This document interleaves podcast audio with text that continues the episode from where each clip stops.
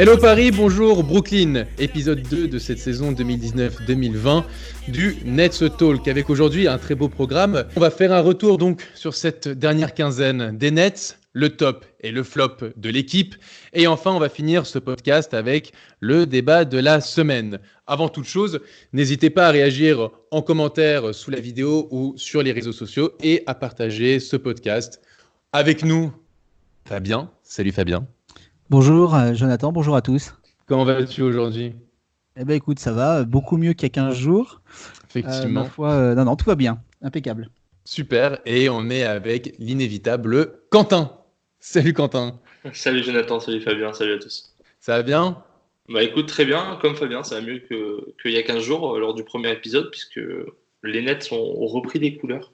Et puis surtout, on sort d'une belle victoire contre les Celtics. On en parlera un peu plus tard. Alors, petit bilan de cette quinzaine. Euh, les, Nets, les, Nets, sont en positif avec euh, 10 victoires et 9 défaites. Ils sont aussi sur 6 victoires pour 2 défaites. Donc, c'est une belle réaction des Brooklyn Nets euh, dans ce début de saison. Surtout qu'il faut préciser, avec l'absence euh, de Kyrie Irving blessé à l'épaule et Jared. Et, dire Jared Allen. Pas du tout. Caris Levert, qui est aussi euh, blessé au ligament de la main. Euh, monsieur, messieurs, surtout, euh, on va commencer par Fabien. Qu'est-ce que tu as pensé de cette quinzaine des Nets? Euh, Est-ce que toi aussi, tu l'as vu un peu, cette montée en puissance, et ça y est, que la, machine était enfin partie? Mais oui, clairement, la machine est, enfin lancée. Alors, tout le monde dit toujours que la saison est très longue. Effectivement, c'est une longue saison quand on fait du basket en NBA. Maintenant, euh, non, euh, c'est clair, on sent euh, beaucoup plus euh, d'automatisme, on sent beaucoup plus de dynamique euh, positive autour et au sein de l'équipe.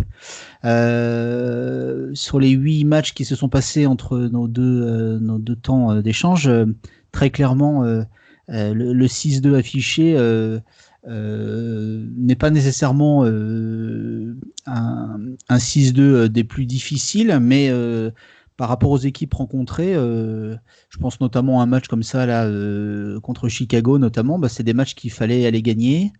Et, en conclusion de leur road trip à l'ouest, ils s'en sont, plutôt bien sortis. Et puis concrètement, depuis, ils ont assez assez bien confirmé, non? Très très heureux de, de cette évolution positive, euh, avec euh, on sent une, une, sérénité qui commence à s'installer au sein de l'équipe et c'est plutôt positif. Qu'est-ce que t'en penses toi, Quentin? Est-ce que pour toi aussi, euh, tu sens cette sérénité au sein de cette équipe des Nets? Sérén sérénité, je sais pas. Euh, en tout cas, ce que je vois, c'est que l'équipe a retrouvé une partie de ses automatismes. Alors, c'est effectivement dû euh, au fait que les, joueurs qui étaient euh, là l'an dernier se, retrouvent euh, du fait des blessures sur le terrain tous ensemble. Euh, mais on sent aussi qu'il y a une, espèce de bride qui a sauté, notamment chez Spencer Dinwiddie par exemple, qui était, qui en difficulté sur le début de saison et qui semble reprendre des, bah, couleurs, comme je disais tout à l'heure, à l'image de l'équipe. Mais aussi d'autres joueurs, je pense à, à, Joe Harris qui a repris des couleurs, Jarrett Allen qui semble avoir un peu repris du poil de la bête.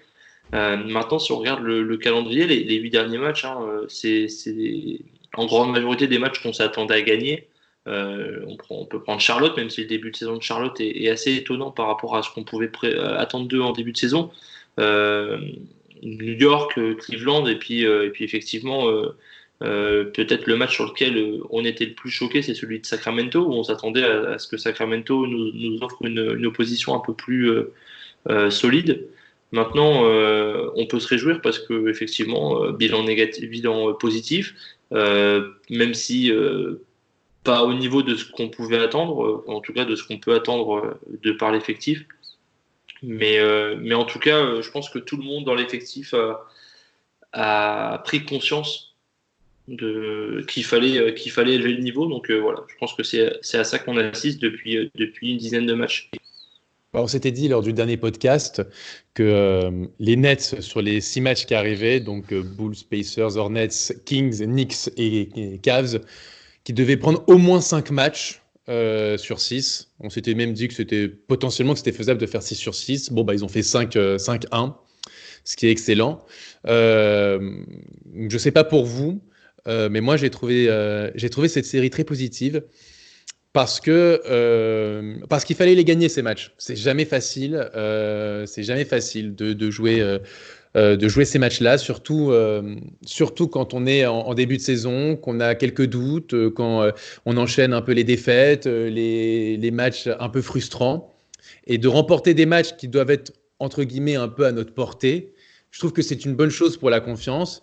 Et euh, on les a vus euh, lors du match contre les, euh, contre, surtout contre les Celtics, que ce soit celui qui s'est joué hier, puisque là, on est, euh, samedi. Euh, samedi euh, donc le match d'hier, c'était le match contre Boston et les Nets. Et même le match au TD Garden, où les Nets sont au contact, sont sérieux, sont très efficaces à trois points et ont mis en péril les, les Celtics pendant au moins trois quarts temps et demi. Et il faut un grand Kemba Walker pour faire la différence en fin de match. Donc, pour le coup, j'ai trouvé cette série très positive.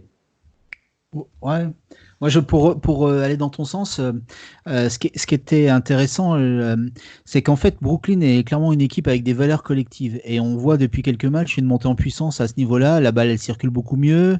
les systèmes sont mieux intégrés. On trouve plus facilement sur l'aile les shooters. Et concrètement, je crois que c'est la, la, science aussi de Kenny Atkinson, c'est de faire de Brooklyn une équipe collective. Euh, et, effectivement, ça, ça, prend forme. On en est tous satisfaits en tant que supporters et fans des Nets. Mais euh, vraiment, c'est quelque chose qu'il ne faut pas oublier, c'est que Brooklyn est une équipe qui a des valeurs collectives et euh, ça n'est pas uniquement une addition d'individus. Hmm. Et, et, ça, c'est vraiment ce qui m'a fait moi le plus plaisir sur la, série des, des 8 matchs dont on parle. C'est vraiment, un, vraiment quelque chose qui fait plaisir à voir. Et eh ben alors, on est d'accord. Et celui qui, qui, nous inspire un peu tout ça, c'est notre top, qui est sans surprise Spencer Dinwiddie. Spencer Dinwiddie, qui pour la première fois de sa carrière a été élu joueur de la semaine dans la conférence Est. Euh, conférence Est quand même euh, assez relevée avec euh, quelques grands joueurs. on va citer un certain grec, peut-être Giannis Antetokounmpo et consorts. Et pour le coup, être meilleur joueur de la semaine, euh, ça veut dire quelque chose pour lui, euh, qui, rappelons-le, avant d'aller au Nets, euh, était en grande difficulté en NBA. la semaine dernière, il est quand même sur 25 points de moyenne, 3,3 rebonds, 8,8 passes décisives et 1,3 contre. sur cette semaine-là, les Nets sont à 3, 4 victoires et une défaite, il me semble, ou 3 victoires et une défaite. Donc c'est quand même quelque chose de positif.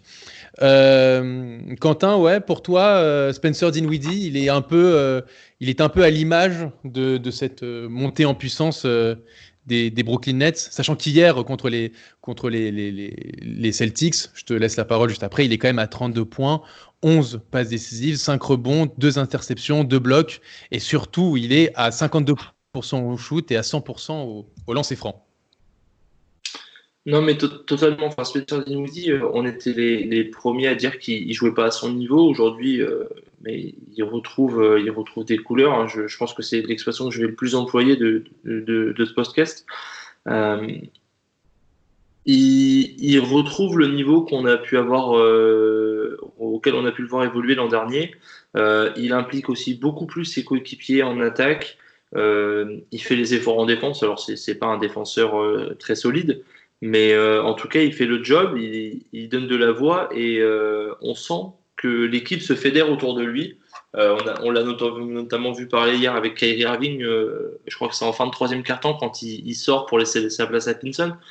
Donc, donc voilà, et, et, même lui, dans l'attitude, on sent moins de frustration, il discute moins avec les arbitres, il est plus en réussite sur ses drives.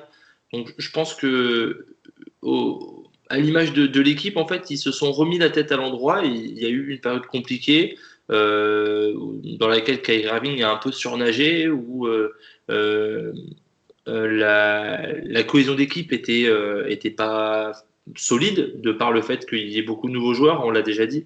Et, aujourd'hui, on a l'impression que cette équipe vit mieux, a commencé à trouver des automatismes. Atkinson aussi a un petit, peu mis sa patte sur, euh, sur certains. On retrouve un peu de système, par exemple, qu'on avait perdu. donc, donc voilà, pour moi, Spencer Dinwiddie, c'est le symbole du retour des Nets, mais c'est aussi un joueur qui arrive à fédérer une partie des joueurs autour de lui là, en ce moment. Et, c'est très bien parce que la, seconde unité au retour de Kyrie Irving aura grand besoin d'un Spencer Dinwiddie à ce niveau-là. C'est clair. Et toi, euh, Fabien, j'imagine qu'aussi tu es, es, aussi enthousiaste que nous sur le, retour en forme de, Spencer Dinwiddie dans, ce début de saison. Oui, on l'a retrouvé, je dirais, parce que c'est vrai que euh, ce qu'il démontre depuis quelques matchs, c'est assez similaire à ce qu'il avait pu montrer en, binôme de, Russell euh, encore l'année dernière. Par exemple, c'est vrai que moi, ce que j'aime beaucoup, c'est, euh, Quentin l'a très bien dit, c'est, la connivence qu'il crée et, les automatismes qu'il a avec euh, les plus anciens euh, qui, sont dans l'équipe aujourd'hui. et puis, il fait jouer autour de lui. Il, a, il a un œil partout, donc ça m'a vraiment impressionné. Un œil partout, et ça, c'est top parce que euh, euh, quand on est euh, meneur d'une équipe, il faut, il faut savoir à la fois prendre ses propres décisions et, y aller seul parfois et, aller regarder par-dessus une défense ou sur les ailes où sont les, copains. Ça, ça me plaît beaucoup. non, clairement, Dinwiddie, on était un peu sur la réserve. Le début de saison était un peu compliqué. là, il monte clairement en, puissance et on le retrouve tel qu'il était l'année dernière. Euh, à la main euh, lorsque Russell euh, se reposait un petit peu. Non, non, vraiment très très content. Bah, c'est clair, bah, ouais, je suis d'accord. Et on a été les premiers à, vraiment le, critiquer lors du, premier podcast. on le trouvait maladroit, beaucoup trop personnel, à, essayer de, de, faire du hero ball alors que c'était c'était pas son rôle du tout. je trouve qu'il aussi qu'il il fait bien jouer aussi les joueurs autour de lui. Et tu en as un peu parlé, Fabien, et je suis d'accord avec toi. Jarrett Allen, je le trouve meilleur, vraiment. Il enchaîne les doubles-doubles et les grosses performances euh, contre les Cavs. Il est à plus de 20 points et à plus de 20 rebonds. Euh, donc c'est quand même assez rare pour le souligner dans l'histoire des Nets pour, euh, le mettre en avant. pareil pour Joe Harris qui, est beaucoup plus, beaucoup plus efficace à trois points. Garrett Temple aussi il amène un, bon dynamisme dans cette équipe et je trouve, je ne sais pas ce que vous en pensez, messieurs, euh, j'arrive à faire un peu ce parallèle avec euh, ce que vous avez dit Angelo Russell l'année dernière, lorsque et Caris Levert et justement Spencer Dinwiddie étaient blessés. Et je trouve que D'Angelo Russell était un peu euh, ce leader d'équipe qui amenait les autres justement avec lui et par la force du collectif, il créait une forme de d'émulation autour de lui euh, et, c'était hyper plaisant à voir jouer. Et je trouve que c'est un peu pareil. Je trouve que Spencer Dinwiddie arrive bien à, faire ce rôle, alors que pourtant il y a, beaucoup d'absents et des absents majeurs dans cette équipe des Nets. Fabien ou Quentin euh. Non, non, très clairement. Hein. moi, je, suis tout à fait d'accord. On voit des, joueurs. Euh, qui, ont, euh, qui se sont ressaisis, ou en tout cas qui aujourd'hui sont beaucoup plus affirmés. Euh, Jared Allen, pour moi, est clairement euh, un, exemple, tu l'as, tu l'as très bien cité.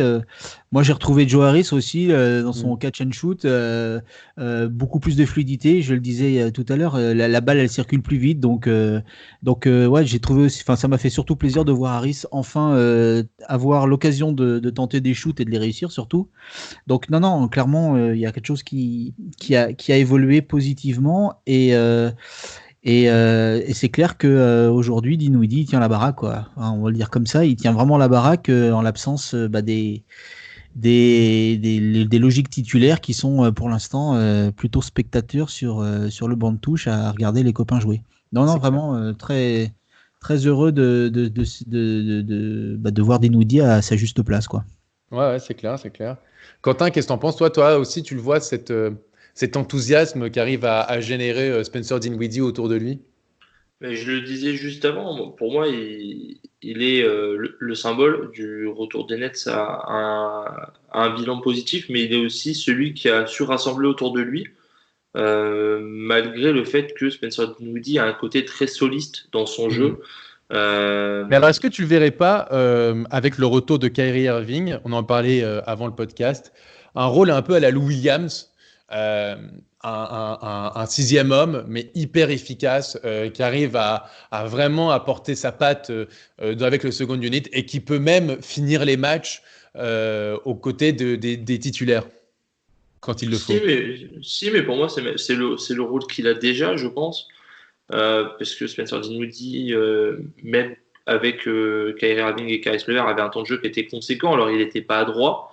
son temps de jeu était mal exploité, mais ça, c'était lui, plus que le rôle dans lequel on l'avait positionné.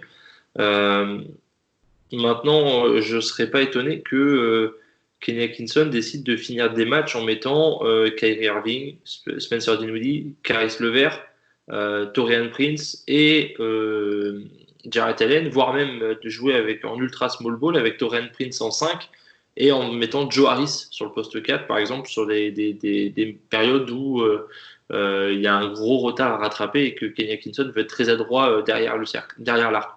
Hmm. mais oui, ce, rôle pour moi, il l'a déjà. Pour revenir à ta question, ce rôle, il l'a déjà parce que c'est le rôle qu'il avait l'an dernier. Euh, c'est le rôle qu'il a cette année. Alors, il, a des automatismes à trouver. Il est en train de les trouver avec une partie des titulaires et une partie des joueurs qui vont le rejoindre sur le banc euh, et dans la seconde unité quand euh, les, joueurs sont de retour de blessure. Donc, c'est une période qui est très importante pour lui parce qu'il est en train de, poser les bases d'un retour plus serein pour, pour les, deux, les deux membres du backcourt des Nets. Oui, d'accord. Mais si tu as quelque chose à, rajouter sur, euh, sur Spencer Dinwiddie ou on passe à, notre flop? On va passer au flop. Alors, passons au flop. Qu'est-ce que tu en penses, Quentin? Euh, Un sujet qui te touche tout particulièrement. On a vu donc cette semaine, les Nets ont joué à deux reprises contre les Boston Celtics. Et euh, notre flop, après, c'est plus ou moins, plus ou moins le cas pour certains membres de l'équipe qui vont pouvoir s'expliquer c'est le traitement médiatique autour de Kyrie Irving. Euh, que les supporters, à la limite euh, des, Celtics, euh, l'insultent, en fassent une fixette, c'est une chose, mais je trouve que les médias en général qui suivent la NBA, les médias aussi de Boston, les médias des Knicks, évidemment, ont une obsession avec Kyrie Irving. Il parle trop, je trouve qu'il parle trop de lui. Euh, je trouve que les critiques sont souvent pas justifiées. On oublie rapidement quel joueur, euh, quel joueur est Kyrie Irving. Euh, il est aussi, on entend aussi beaucoup le fait que maintenant, comme les Nets ont réussi à gagner des matchs, on est très content, mais maintenant, limite, l'équipe serait meilleure sans Kyrie Irving. Moi, c'est quelque chose personnellement qui me choque un peu d'entendre ça, mais bon. de votre côté, vous, Quentin, je te, donne la parole. Qu'est-ce que tu en penses, toi, de ce sujet? Mais tu, le disais, euh, tu disais euh, très justement quand je me suis un petit peu enflammé euh, lors du premier épisode, c'est que Kyrie Irving est un joueur qui attire l'attention des médias. maintenant, je te rejoins sur le fait qu'il y a des choses qui sont assez choquantes, notamment le, fait que Kyrie Irving est aujourd'hui blessé à l'épaule et que pour certains journalistes, même si je trouve que c'est une insulte au journalisme de, de, les appeler comme ça, pour certains journalistes, Kyrie Irving simulerait une blessure pour éviter de retourner au TD Garden. Donc je trouve ça, euh, ça, c'est un petit peu tiré par les cheveux. Mmh. Euh, je ne vois pas aujourd'hui dans la ligue un joueur rater 8 matchs, parce que à moment où on parle, Kyrie Irving est déjà annoncé euh, absent pour le match contre Miami dimanche. Je ne vois pas un joueur être capable de, de, de, de simuler une blessure aussi longue et de laisser son équipe sans, sans sa présence euh, aussi longtemps juste pour euh, éviter de retourner au TD Garden. Euh, alors maintenant, ça a tendance à faire beaucoup rire, j'ai l'impression, mais je n'arrive pas à comprendre. Je pense, je pars du principe et comme l'ont très bien expliqué, je crois que c'est Jalen Brown qui disait ça très bien après le, le premier match contre Boston. les Celtics sont en compétition aujourd'hui, sont à une bonne place dans la conférence Est ont de bonnes chances d'aller en finale de conférence euh, à la fin de saison, euh, hors euh, catastrophe industrielle. je pense que tout le monde gagnerait à ce que l'énergie des fans et des médias soit concentrée sur un autre sujet qu'Kyrie Irving. maintenant, apparemment, ça a l'air de faire vendre du papier et c'est peut-être là le nerf, de la guerre. Bah, il me semble que c'est Marcus Smart en plus qui a dit après, la rencontre face aux Nets, qui a répété en disant écoutez, c'est bon, ah, lâchez-nous avec Kyrie Irving, il est plus chez nous, c'est un joueur des Brooklyn Nets, c'est fini, ça y est, vous pouvez passer à autre chose. Euh, ce qu'il disait aux médias, et je précise, euh, pour aller dans ton sens, c'est que Kyrie Irving a raté 8 matchs, et donc avec l'absence, normalement il sera absent demain face au, Miami Heat. Il va rater son neuvième match. Donc, euh, je ne vois pas effectivement pour euh, rater un retour au TD Garden, rater neuf matchs ou huit matchs en, l'occurrence euh, pour rater un seul. Donc, je, je trouve qu'on est là à rentrer dans des théories du complot absolument farfelues et grotesques. Tout ça pour essayer de, de, encore plus enfoncer Kyrie Irving. Toi, je sais que Fabien, tu as un avis qui est un peu plus mesuré peut-être que celui de, Quentin concernant Kyrie Irving. Oui, alors je suis aussi fan que Quentin, je crois, des Nets, mais, euh, euh, concrètement, moi, j'ai une réaction un peu moins épidermique. Euh, juste une phrase peut-être que j'ai écoutée. Alors j'ai malheureusement mangé le nom du journaliste américain qui était sur un plateau télé là, qui, qui papotait tout ça, mais pour résumer un peu ce que vous venez de dire, il disait J'ai entendu dire qu'il y avait des problèmes autour de Kyrie Irving chez les Nets. Alors le journaliste qui était en face de lui lui dit mais concrètement, euh, il dit je ne sais pas, je ne peux rien prouver, mais j'ai entendu des rumeurs que. Alors moi j'étais devant mon écran et je me marrais quoi. Je me suis dit mais quelle est la, légitimité et a fortiori la crédibilité de quelqu'un qui, parle comme ça? Il se pourrait que, mais je ne peux pas le confirmer. Donc euh, voilà, c'est ça aujourd'hui le niveau, euh, le traitement médiatique. Bon, moi, je suis, euh, je suis un peu moins, euh, je le disais, un peu moins sensible aux, remarques. Un fan reste par nature quelqu'un d'irrationnel, euh, qu'il soit à Boston, peut-être même à Brooklyn ou n'importe où ailleurs sur la planète. Donc, je, dirais que j'ai juste envie de, peut-être d'aller dans le sens de ce que disait Jonathan il y a deux minutes. Il faut pas oublier quelque chose. Kyrie Irving, c'est un des meilleurs joueurs de la planète. Point. Donc après, il est blessé, après il joue bien, il joue mal, c'est un être humain avant tout. Euh, on l'a vu réagir sur les réseaux sociaux par, récemment là, par rapport à l'attitude des, Bostoniens. Bon, voilà. Moi, je suis, euh, j'essaye toujours un peu de prendre du recul par rapport à ça. voilà, je, n'apporte que peu de crédibilité. D'abord à des fans qui, par nature, sont irrationnels. On l'est peut-être tous, moi le premier, euh, quand je suis devant un match des Nets. après, les journalistes, quand, on, quand j'entends des gens dire euh, il se pourrait, mais je peux pas le confirmer. Bon, voilà, je le traite comme ça doit le traiter, c'est-à-dire euh, assez bas. Euh, est-ce que c'est vraiment du journalisme C'est le problème d'aujourd'hui, la bulle médiatique, où on est à la fois consultant, assimilé à un journaliste, ou journaliste, parfois consultant, on sait pas trop qui fait quoi. Voilà, bon.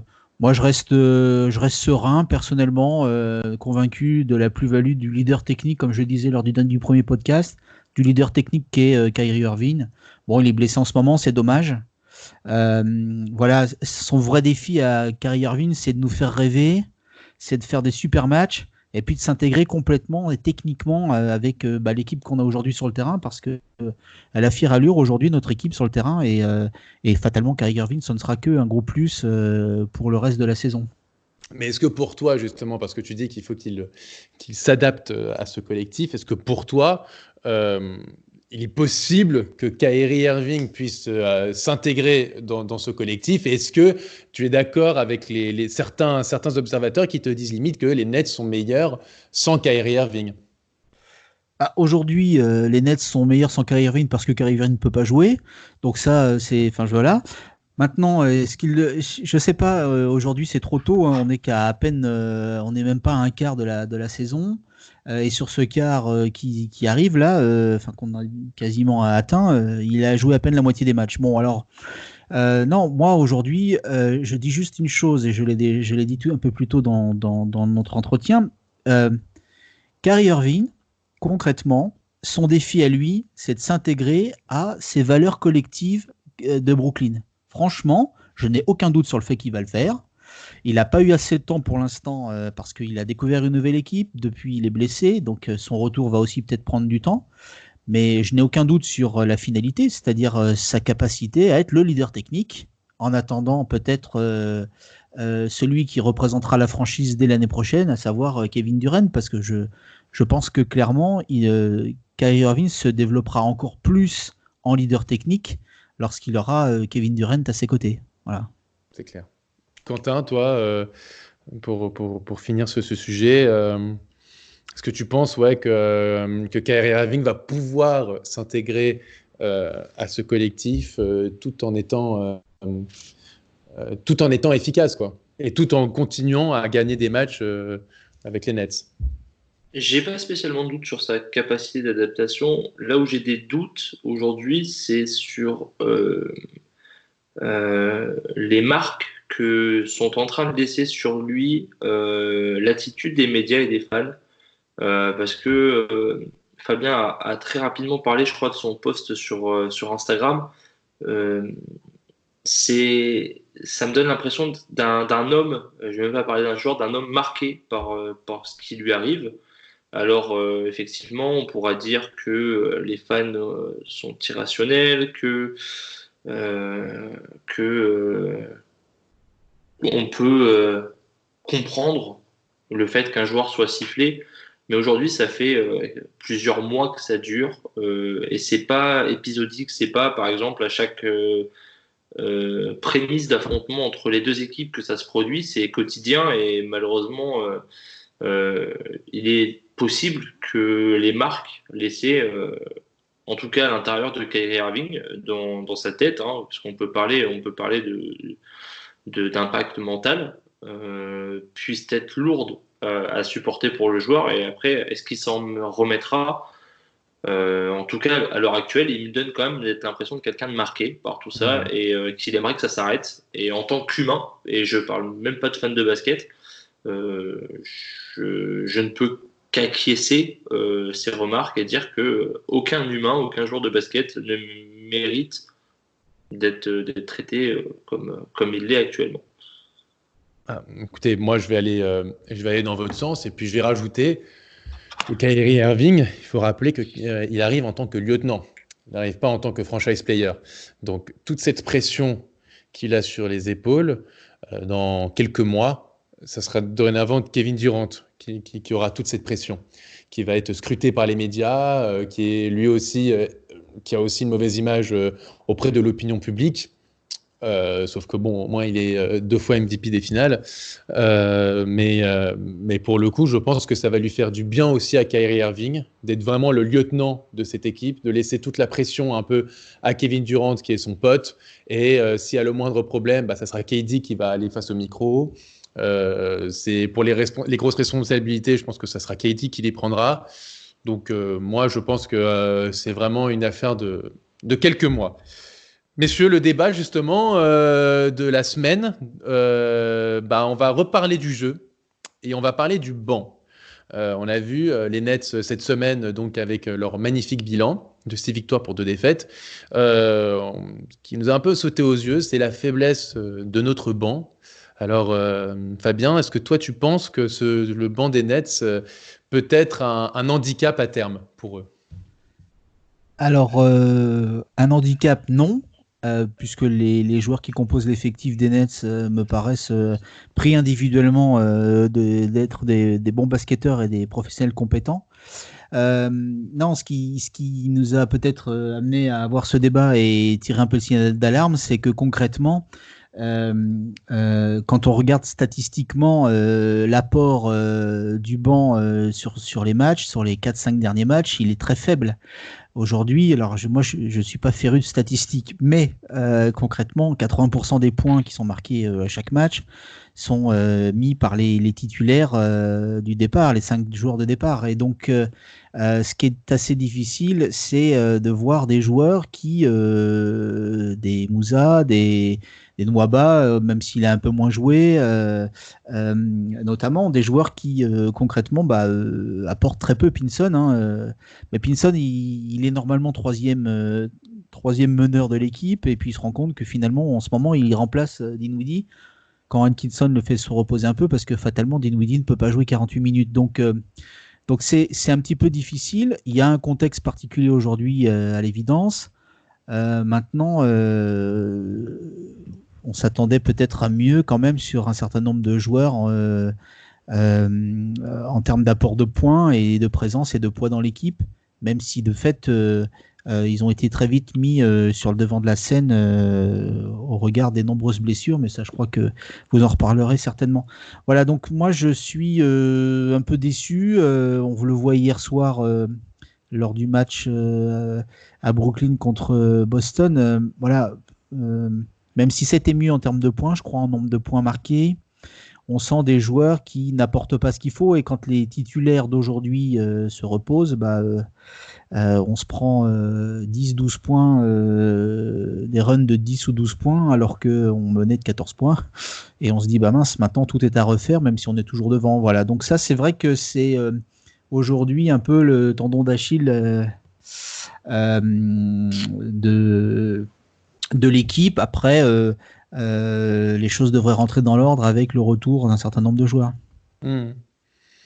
Quentin, tu es du même avis, toi, euh, sur cette question? Ou tu es peut-être un peu plus sévère sur, euh, sur le banc? Bah, Je trouve presque qu'on est dur en fait avec ces joueurs-là, parce que tout simplement, c'est des joueurs qui ne sont pas prévus pour jouer autant. Alors effectivement, une saison est faite de, de haut et de bas, et, certains joueurs sont aujourd'hui bah, un, petit peu, un petit peu en bas. Euh, on, peut, on peut parler de euh, Janan Moussa ou Theo Pinson, qui sont les, premiers ciblés en fait par les, critiques. Euh, il faut aussi comprendre que c'est pas facile de passer derrière Spencer Dinwiddie et le Garrett Temple des cinq derniers matchs, qui est plutôt bon. c'est des joueurs qui ont très peu d'expérience en NBA. Hein. Je rappelle que Janan Moussa a même pas joué 15 matchs la saison dernière de mémoire et a beaucoup joué en G-League et que Theo Pinson, bah, c'est encore pire. Euh, donc euh, voilà, il, découvre aussi le, le, niveau NBA. Alors il découvre le niveau NBA euh, contre des équipes qui peut-être sont faibles, si on veut parler des, des, Knicks ou de, ou, de Charlotte, mais qui aujourd'hui présentent des joueurs qui en tout cas ont plus côtoyé le niveau NBA que, que ces deux joueurs-là et, le payent sur quasiment chaque possession. Donc voilà, je, trouve qu'on est un peu dur avec eux. Il faut leur laisser du temps. Euh, on en parlait euh, hier entre nous. Euh, moi, je me rappelle des, débuts de Spencer Dinwiddie en NBA. C'était pas, c'était pas incroyable. Et pourtant, la, la, franchise a continué de leur faire confiance. Alors, je ne sais pas s'ils auront le même destin. Je leur souhaite. Mais en tout cas, est-ce qu'on peut. Euh, oui, ils sont pas bons et oui, aujourd'hui, ça coûte, euh, bah, ça coûte de gros runs et de euh, beaucoup d'énergie aux titulaires. Mais est-ce que. est-ce que est-ce que c'est vraiment de leur faute si les joueurs qui sont censés être sur le terrain sont blessés? Je ne pense pas aujourd'hui. Bah voilà, je pense que le, débat il, a, lieu d'être, mais avec un effectif au complet, je pense qu'on n'en parlerait pas. Non, c'est clair. pour aller pour euh, abonder dans ton sens, euh, le match contre les, Celtics au TD Garden nous manque quasiment un 5 majeur. On parle même pas juste de 5 joueurs, on parle d'un 5 majeur. C'est-à-dire qu'il nous manque Kyrie Irving, Caris Levert, euh, Kevin Durant, Wilson Chandler et, de, André Jordan. Si on a un 5 majeur comme ça, il n'y a rien d'infamant. Au contraire, c'est un 5 majeur très, très compétitif. Euh, donc, il nous manque ces joueurs-là. Effectivement, euh, à un moment, on sent que parfois euh, Kenny Atkinson est obligé de tirer un peu trop sur la corde, à faire jouer des Zan Moussa ou des Theo un peu plus, un peu, avec un temps de jeu un peu plus important que ce qu'il devait jouer. Et on, voit les, on voit les limites de ces joueurs. qui, Zan Moussa, qui a, qui a, fait les bonheurs de la G-League l'année dernière des Long Island Nets, euh, finalement, on se rend compte que la NBA, euh, pour sa première saison, c'est plus compliqué. Quoi. Alors certes, il y a ce que disait euh, Fabien avant le podcast, et je le rejoins, il y a une forme d'insouciance un peu dans, ce, dans, leur jeu, en tout cas celui de Zan Moussa, et même enfin une forme de culot. il, va, il va pouvoir tirer des, essayer de tenter des trois points presque du logo, tenter des pénétrations. Mais mais c'est pas génial quoi. Franchement, on voit euh, généralement, quand il y a les Nets, euh, les Nets alignent leurs titulaires, ils sont à plus, entre 10, plus 9 et plus 14. On l'a vu encore hier euh, face aux Boston Celtics. Et lorsque le second unit rentre, bah, d'un coup, le niveau est baisse et l'adversaire revient à 1-2 points. Et c'est pour ça que les Nets, dans leur dernier match, ils ont souvent gagné de 2, 3, 4, 5 points. Parce que le problème, c'est qu'en face, il y a toujours cette espèce de rodéo, euh, de, de, pardon, de montagne russe, euh, de, yo-yo dans, dans, les matchs, avec euh, lorsque les titulaires sont là, ça va bien. Dès qu'ils sont plus là et que c'est la seconde, voire le troisième unit, parce que c'est ce que ça ressemble, bah d'un coup, les résultats, les chutes, ils marquent moins de points, c'est moins régulier et donc l'équipe adverse revient, etc. Donc Donc je pense qu'effectivement, il faut urgemment retrouver ceux qui sont blessés, ceux qui sont suspendus, etc. etc. Mais dans les prochains euh, jours, il me semble qu'Kyrie Irving devrait revenir dans, la, semaine. C'est en tout cas les échos euh, de Brooklyn.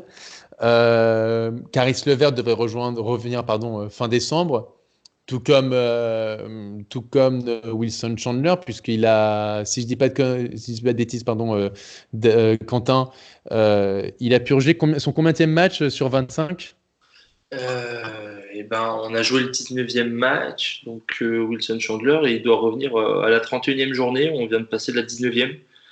Donc il doit lui rester une, petite dizaine de matchs là. 31, bah, fin décembre, contre les Rockets. Il devrait revenir le 29 décembre contre les Rockets, donc ça doit concorder avec le retour aussi de, de Caris Levert. Donc, déjà, si les Nets récupèrent Wilson Chandler, Caris Levert, Kyrie Irving, et des, et Jordan qui jouent quand même assez régulièrement, bah, d'un coup, euh, peut-être ces joueurs-là auront moins la possibilité de jouer euh, et, plus, euh, et des joueurs plus comme Garrett Temple, comme Spencer Dinwiddie, comme Torian Prince, prendre leur place en termes de temps de jeu. Je ne sais pas ce que vous en pensez de votre côté, les amis. Ouais, si, tout à fait. Enfin, moi, moi peut-être pour, pour clore le, débat, euh, je, retiendrai une phrase qu'a dit Atkinson il y a une quinzaine de jours en disant effectivement, j'ai conscience. Euh, il parlait de, des remplaçants et sans viser Pinson, il, il, parlait de lui et de ses acolytes. Il disait clairement j'ai bien conscience que euh, en fonction de mes rotations, on a des moments beaucoup plus fragiles et plus faibles. Mais c'est comme ça, et, de toute façon, même s'il n'y a peut-être pas d'autres alternatives malgré tout, de toute façon, c'est comme ça que ça se fera. Donc c'est clairement, euh, clairement euh, la dynamique euh, qui anime même le coach. Hein. Euh, c'est pas uniquement je, je préserve ou j'épargne des joueurs durant un match pour faire venir, pour faire entrer les remplaçants. C'est véritablement le fait de les faire progresser aussi en conditions réelles, même si de fait ça correspond à des à des sautes euh, de performance euh, sur les matchs. Mais clairement, Atkinson, il est convaincu aussi de la montée en, en, puissance et en compétence de ses, de ses joueurs, euh, des, remplaçants, je parle là. Et il ne changera pas de, philosophie par rapport à ça. Et c'est plutôt, plutôt bien, hein, dans ce que, notamment Quentin le disait, hein, c'est plutôt bien de, faire confiance aux jeunes, même si ça a l'avantage, l'avantage de ses inconvénients, quoi. C'est clair, c'est clair. Quentin, un petit mot pour, pour finir sur ce débat? Euh, rien de particulier. Moi, je pense qu'on a fait le tour de la question. Effectivement, le, retour des joueurs qui sont suspendus, blessés, euh, euh, va faire beaucoup de bien. Ça, ça, laissera entrevoir peut-être d'autres problèmes parce qu'il faudra les réintégrer. Et, et, ça peut parfois être compliqué, mais j'ai encore une fois totale confiance en, en, en, ce staff pour mettre les joueurs dans les meilleures dispositions. Très bien.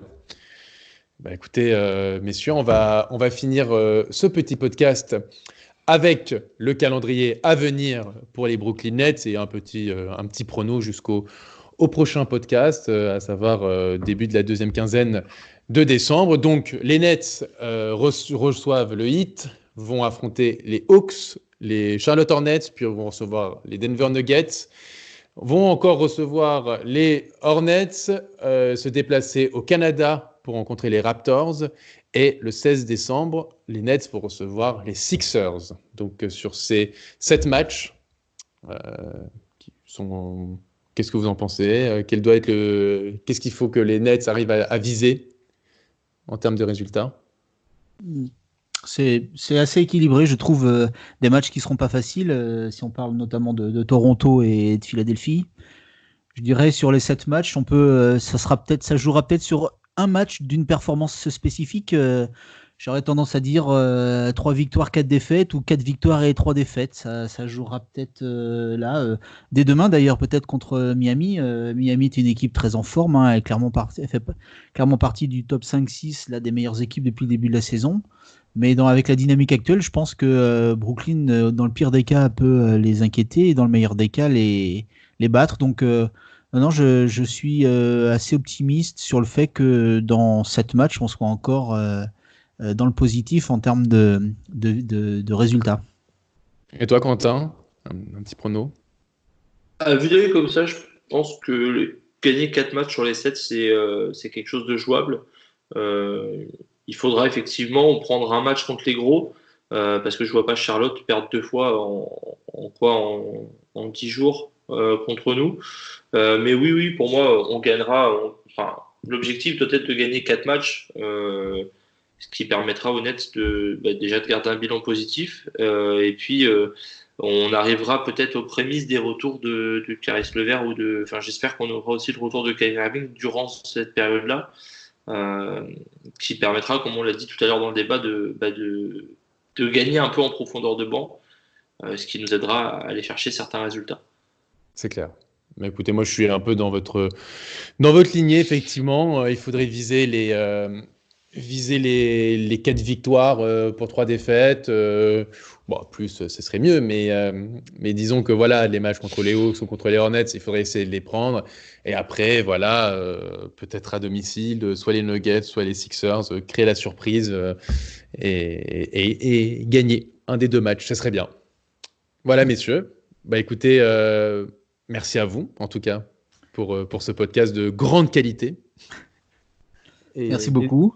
N'hésitez euh, pour euh, ceux qui sont euh, encore là, à réagir sur les réseaux sociaux, à dire ce que vous en pensez. Est-ce que pour vous, on parle trop ou pas de Kyrie Irving Spencer Dinwiddie est-il notre prochain franchise player Est-ce que Zan Moussa peut se révéler comme un prochain MIP ou un meilleur six-man C'est à vous de le dire dans les commentaires et à le partager sur les réseaux sociaux. Merci à vous euh, tous de nous avoir suivis et puis on se voit dans, dans deux semaines. Merci beaucoup. Bonne fin de journée. Ciao, Ciao, à tous. Et voilà, ça me semble pas mal. Ouais. Alors attendez, j'ai le chrono, il met combien?